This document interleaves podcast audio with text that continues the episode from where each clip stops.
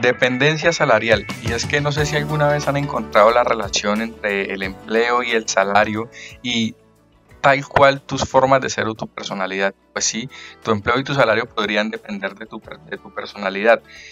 Siendo el empleo uno de los temas que quizás eh, más nos ocupan en alguna etapa de nuestra vida, eh, deberíamos conocer un poco de los factores que influyen en el seleccionar un empleo o en el de permanecer en un empleo o hasta tener X salario en ese empleo. Dado que pues no se puede poner de principio el cómo cambiar un montón de condiciones sociales actuales, menos ahorita en el corto plazo, pues prácticamente que somos nosotros los que más en un espacio de recesión estamos encargados de crear una realidad totalmente diferente. Entonces en este momento quiero abordar este tema del podcast de dependencia salarial o de cómo no depender de un salario eh, desde un espacio de todas las variables personales posibles, es decir, sobre las que sí tenemos control y que de única, de única manera van a generar el cambio en este tiempo en el que quizás por todo lo que está pasando con esta contingencia del COVID-19 a nivel mundial, Mm, nos genera un cansancio quizás de la dependencia salarial ya. El punto, el punto central es que ocurre con dos personas lo siguiente. ¿Qué ocurre con dos personas con el mismo nivel educativo y la misma experiencia? Les aseguro que en algún momento de su vida ustedes han encontrado un caso de este tipo en el que bajo las mismas condiciones eh, de formación educativa o de quizás experiencia ambas personas cobran sueldos totalmente diferentes y quizás sin una aparente explicación al respecto. Hay estudios que confirman que los trabajadores, miren esto, con mayor estabilidad emocional suelen cobrar los mejores sueldos. Pero ¿a qué se debe esto de que la personalidad quizás les haga más productivo o a que porque son mejores negociando quizás consiguen unas mejores condiciones salariales? Hay un estudio puntual que realizó eh, una universidad en Estados Unidos con cerca de 359 personas, tras asignarle una tarea puntual y, entrar en un espacio de comparativa de los resultados. Y la tarea consistía en algo sencillo, simplemente sumar una serie de cinco dígitos de dos cifras eh, durante 20 minutos. Una tarea quizás neutra, sin ningún esfuerzo. Las respuestas correctas eran reforzadas y pagadas con 20 dólares experimentales, ficticios y las erróneas hacían perder a las personas 3 dólares, igual dinero ficticio. Dado que la idea de, de, esta dinámica de esta universidad en Estados Unidos era simplemente dar a conocer una evaluación sobre la productividad de la persona sin que la habilidad de negociación de cada uno eh, o la calidad del evaluador pudieran influir y pues obviamente controlaran el resultado. Después de la tarea encontraron que pasaron a un cuestionario pues de personalidad y encontraron que para evaluar ciertos rasgos que les caracterizaban a cada uno como la alta concentración, la estrategia de solución de problemas, eh, pues este ejercicio se había encaminado muchísimo hacia un tema de presión temporal con factores que quizás hoy en día para quienes son empleados son muy valorados. El estudio intentó controlar el máximo de otras variables posibles, como por ejemplo eh, la elección ocupacional, la capacidad de que una persona estuviese ejecutando solamente una labor y una labor y siguieran enfocados en solamente esa labor y al final los resultados simplemente mostraron o demostraron que la relación entre la productividad y el salario estaban asociadas a la personalidad. Es decir, los sujetos o las personas que eran más concienzudas y emocionalmente estables, un cuadrante de personalidad de estabilidad, recibían una mayor recompensa. ¿Por qué? Porque se les hacía fácil ocupar un rol más mecánico. Y lo mismo sucede en la vida real. Un estudio ha revelado que las, personas que solamente dependen o las labores que hacen solamente dependen de su productividad, eh, al final es que terminan siendo o ocupando un cuadrante de mayor estabilidad. Otro dato importante que encontraron en función del estudio fue que las mujeres puntuaron lo más alto en, algo que se llama neuroticismo, que es decir, que presentaban una menor estabilidad emocional, mayor ansiedad y más cambios de humor, y esto se asoció, pues, según este ejercicio, a una menor productividad. Y así sucesivamente hay muchos resultados diferentes que hacen concluir que sin importar quiénes seamos nosotros y qué hagamos nosotros, es importante que al momento en el que hacemos una entrevista laboral o estamos hablando por primera vez con quién va a ser nuestro jefe o con quién va a ser nuestro empleado, mostremos o analicemos mucho de sus cuadrantes de personalidades. ¿Por qué? Porque si yo me voy hacia el rol o hacia el espacio de que eres empleado, muy seguramente el sueldo que tienes ahorita en este momento depende de tu personalidad y depende de quién has sido tú y las labores y quizás el nivel de satisfacción que tienes con tu salario. Pero el mensaje central de este primer inicio, de esta primera dinámica, es que si hay una relación entre tu empleo, el salario y tu personalidad. Valídala. ¿Qué sucede? Entró a un espacio totalmente renovado, totalmente diferente. El 73% de los empleados, y este es un estudio que hicieron en Colombia entre colombianos de 25 y 40 años, no llegan a fin de mes con el sueldo. Y pasa algo muy interesante y les voy a compartir resultados de un entrenador en, en neurociencia y que tiene conocimientos ontológicos y del ser y encontrábamos una razón bastante relevante del por qué algunas personas tienen dependencia de un salario es decir, no se atreven a generar quizás una fuente de ingresos adicionales, no se atreven a emprender. Es que hay siete razones por las que una persona es adicta a un salario. Voy a compararlo quizás con algo que puede confrontar a algunos.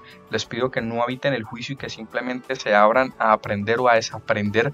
Y es que para muchas personas la quincena es como una droga. Es decir, no pueden dejar de recibirla y les aterra pensar ¿qué harían sin ella? Es una comparación fuerte, pero al final pues creo que es la forma más práctica de mostrarles cómo hay una dependencia.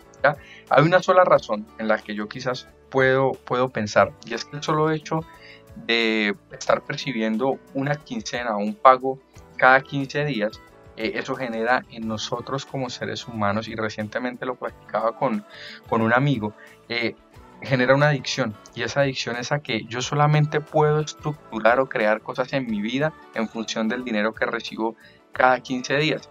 Y es que cada vez que llega una quincena y lo comprobaron en varias personas que estudiaron, esa droga o ese salario que llega cada 15 días se convierte como en un subidón emocional, como en un subidón, y está comprobado científicamente. El centro de recompensas del cerebro se estimula con las sustancias y el dinero si cada 15 días llega el dinero, si cada 15 días mi cerebro se estimula porque ve mi cuenta bancaria, mi salario, pues automáticamente ¿qué va a querer el cerebro? Que le sigan depositando más salario del mismo y algunas personas hasta llegan a sentir una respuesta fisiológica, es decir, su cuerpo similar al de tomar una droga. Entonces, el dinero o la dependencia salarial son como una droga en ocasiones cuando nos convertimos simplemente en una máquina que cada 15 días está recibiendo, recibiendo, recibiendo ese subidón de energía. Pero ¿qué es lo que sucede cuando se tiene una droga? Que se necesita una dosis regular. ¿ya? Entonces, digamos por así ponerlo en una palabra, se vuelven farmacodependientes. Y para algunos empleados esta farmacodependencia es igual al asunto que tienen pues con su salario. Si alguna vez te han despedido o has estado desempleado, por, alguna razón yo sé que tú vas a saber de qué estoy hablando en este momento. Quizás de una preocupación intensa por la incertidumbre de no saber cómo vas a recibir un ingreso fijo constante, de dónde vas a sacar el, vas a sacar el dinero para pagar tus obligaciones más adelante, y así, etcétera, etcétera, etcétera. Esta es la principal razón por la que muchas personas sienten miedo de dejar sus trabajos y emprender. Es el miedo de perder un depósito regular que pues en ocasiones es mayor su deseo a tener quizás un negocio propio o emprender en algo que les apasiona. Y el problema principal es que la vida comienza a, girar alrededor de esa droga. Es decir, las personas se comienzan a volver adictas dejando que las sustancias controlen sus vidas. Es decir, en este caso puntual, el salario y el dinero. Y termina siendo el dinero, mi quincena, mi dependencia salarial, la que dicte cómo va a pasar mi día. Y así todos los días y así toda una vida. Y de una u otra manera, esta prioridad o darle esta prioridad al dinero nos permite cambiar de prioridades, ¿ya? Para muchas personas puede ser quizás lo mismo estar en sus trabajos y asumir sus responsabilidades y no toman precedencia pues estar en sus casas, por ejemplo, y siempre vuelven al punto en donde encuentran el salario regular, así sea predecible, porque simplemente eso es una droga. ¿Y qué es lo que pasa cuando a ti quitan esa droga, empiezas a sufrir lo que se conoce como síndrome de abstinencia. ¿Y qué es el síndrome de abstinencia? Extrañas la sustancia, tanto de manera física como de manera mental y comienzas quizás a sentirte deprimido, comienzas a sentir que si no lo tienes te enfermas, que no puedes hacer nada sin eso, te sientes desamparado, te sientes ansioso, es como si no pudieras cuidar de ti mismo. La verdad, honestamente con ustedes, ya voy en la quinta razón por la que hay una adicción o se puede interpretar desde la adicción la dependencia, dependencia salarial, es que es difícil que en tu vida generes riqueza cuando de una u otra manera eres fármaco dependiente o eres adicto y tu estilo de vida, como lo hablábamos anteriormente, ya está en función de unos gastos fijos construidos alrededor de lo que en este momento yo estoy llamando adicción. Entonces ya sabes cuánto dinero necesitas para mantener tu estilo de vida y generalmente gastas más de lo que generas o gastas a ras lo que generas. Entonces Aquí hay un espacio literal de personas excesivamente dependientes de un salario y el asunto puntual es que todos sus planes, tanto financieros semanales, mensuales, anuales, los basan en lo que ganan y nunca hay un salir de la zona de confort. El hábito es el séptimo punto, la séptima razón, controla sus vidas. Y el asunto cuando tienes una droga por mucho tiempo es que fácilmente puedes recaer vuelves a los mismos hábitos. Es decir, se te hace fácil salir adelante y ese está siendo el feedback más complejo para quienes han estado dependiendo de un salario durante el último año, dos años, tres años, cinco años, diez años, justo en este momento de recesión económica, porque si su estilo de vida lo tuvieron a ras del nivel de sus ingresos, desafortunadamente sus sueños y todo lo que querían quedó reducido al nivel de sus ingresos. ¿Y qué sucedió hoy cuando de repente las empresas en una contracción económica empiezan a hacer despidos masivos de las personas, cuando de repente comienzan a eh, cancelar los contratos o comienzan a suspender los contratos laborales o comienzan simplemente a decir estos que son más productivos se quedan y estos que no son tan productivos se van y les liquido el contrato, ahí es donde el miedo, el pánico hacen mucho peso y sumado a una pandemia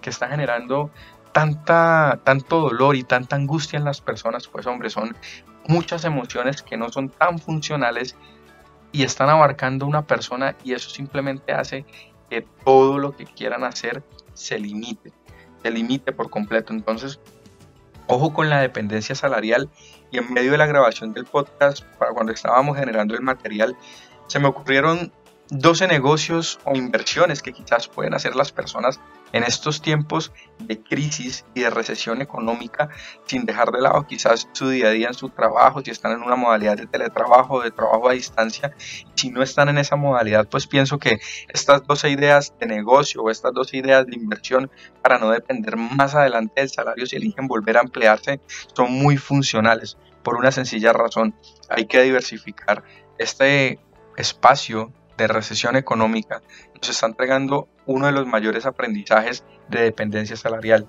y es no tener una sola fuente de ingresos. Miren, lo primero, una primera idea de negocio o de inversión, inversiones en renta variable, acciones. Son inversiones que permiten arrancar hoy en día un broker, que el broker es el intermediario entre una persona y el gran mercado, arrancar desde 50 dólares, 70 dólares, 100 dólares, que en pesos colombianos son de 200 mil a 600 mil pesos. Desde ahí se puede comenzar a arrancar. Si te, encaminas por un momento, una semana, un par de días a estudiar la acción de una empresa en específico, yo sé que puedes encontrar un muy buen portafolio hecho a la medida. Es más, hoy en día hay empresas que se llaman bancos híbridos o son empresas del sector fintech. Fintech es una empresa que nace, una idea de negocio que nace uniendo lo financiero y lo tecnológico y te permiten a ti desde 10 mil pesos hacer inversiones en la bolsa, hacer inversiones en renta variable, en acciones. Si escoges muy bien las compañías puede ser que tengas unos retornos bastante importantes. Y esto... Mm, no es algo que te va a demandar mucho tiempo más que el estudio inicial, la compra y el seguimiento. Puede ser una muy buena opción. Una segunda opción o idea de negocio o inversión puede ser el invertir en la compra de una franquicia. La gente cuando piensa en franquicia cree que está hablando de un negocio de un millón de dólares o de 500 millones de dólares, pero quiero compartirles que no solamente existen las franquicias, existe la posibilidad de micro franquiciar, es decir, franquicias a nivel micro, franquicias más pequeñitas, y hoy en día puedes tú comprar una micro franquicia en pesos colombianos cercana a los 12 millones de pesos o a los 10 millones de pesos colombianos en dólares, a la tasa de cambio del día aproximadamente 2.500, 3.000 dólares. Es una micro franquicia es una empresa, una microfranquicia simplemente es una empresa que ya tiene un modelo de negocio establecido, que ya tiene un modelo de negocio que está completamente validado en el mercado y que de una u otra manera esta validación en el mercado te da a ti la tranquilidad de que el negocio sí funciona.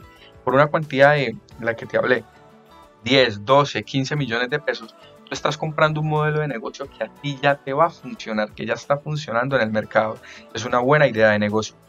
Una tercera, que no es menos importante, eh, es el, son los las inversiones en fondos de renta variable.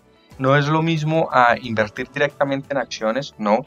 Tú puedes ocuparte de buscar un fondo de renta variable. Los bancos los tienen por medio de las fiducias y allí puedes empezar a rentar o hacer mucha ganancia con tu dinero. Una cuarta puede ser una inversión en finca raíz.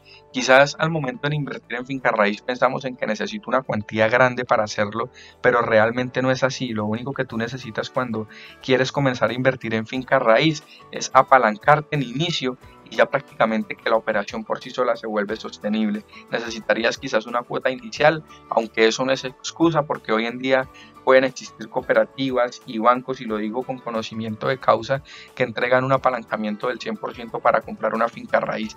Quizás tomas la finca raíz y lo que haces no es ponerla dentro del modelo habitual en el que la rentas para que te paguen al mes una sola, un arrendatario te pague mensualmente pues un canon durante todo un año, sino lo que puedes hacer es amoblarlo y quizás pensar en, montar el inmueble en una plataforma como Airbnb y puede ser muy ganador y es muy rentable y te va casi a dar tres o cuatro veces pues el dinero que te puede dar una figura tradicional de arriendo.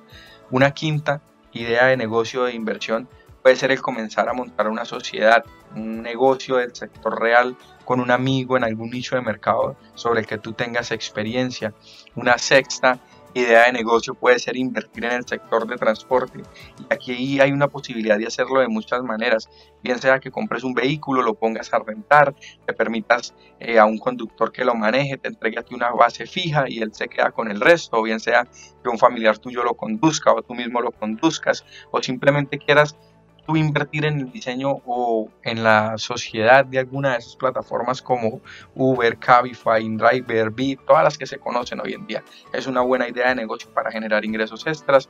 Eh, de la séptima en adelante me gustan muchísimo porque rompen paradigmas por completo y son ideas de negocio que no necesitan una inversión muy grande.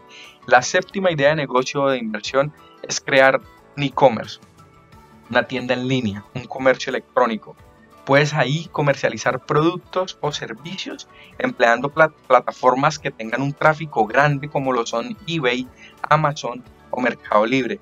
Investiguen esto, es una idea de negocio que no requiere tanto dinero, que no requiere tener tanto inventario disponible porque puede funcionar bajo la figura de un dropshipping, es decir, yo vendo, yo compro, perdón, lo que ya está efectivamente vendido y mi cliente es el que termina asumiendo pues el tiempo de diferencia entre la, compra y la, la recibida de la mercancía.